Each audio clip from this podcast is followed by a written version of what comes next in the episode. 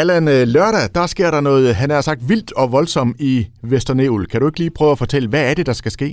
Jamen, øh, Halloween i Vesternævl, det er et øh, arrangement med, ja, vi er vel 25 frivillige, som øh, er en blanding af lokale ildsjæle og spejdere, som øh, laver et arrangement.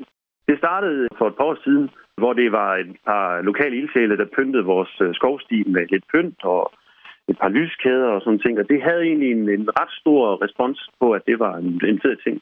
Så øh, da vi sidste år ligesom valgte at gå all in, så øh, i gang satte vi alle de her ildsjæle i byen, og så, øh, så pludselig, så, så ja, så, så stak det jo fuldstændig af.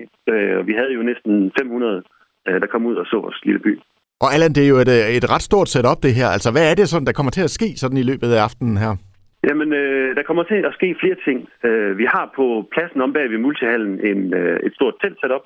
Vi har øh, vores grillhyt, som er fyret op med bål og hygge. Og øh, jamen, så har vi egentlig det, som er hovedekspressionen, som er de her to stier, der fører ud af skoven bagved.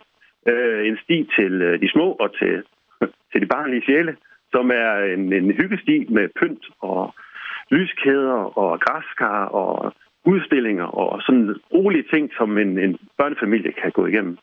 Øh, og så har vi også vores øh, uhyggelige sti, som er til dem med lidt mere hår på brystet, hvis man gerne vil have en fed oplevelse.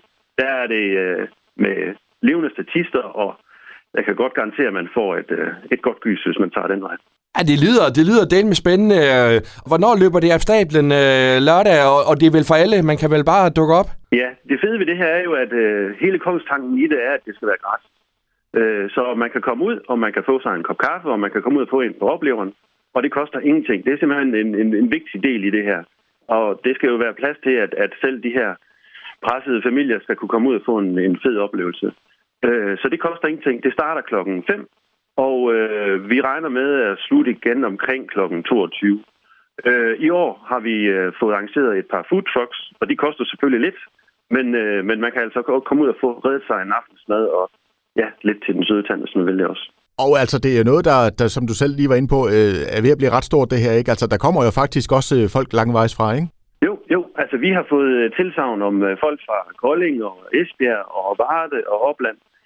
Så, øh, så, så, så der er selvfølgelig noget, noget logistik i at modtage så mange mennesker på en gang, men, men vi tager imod med, med kysshånd, og vi glæder os til at se dem alle. Hele byen er, er på den anden ende, og vi er, vi er klar til at modtage alle.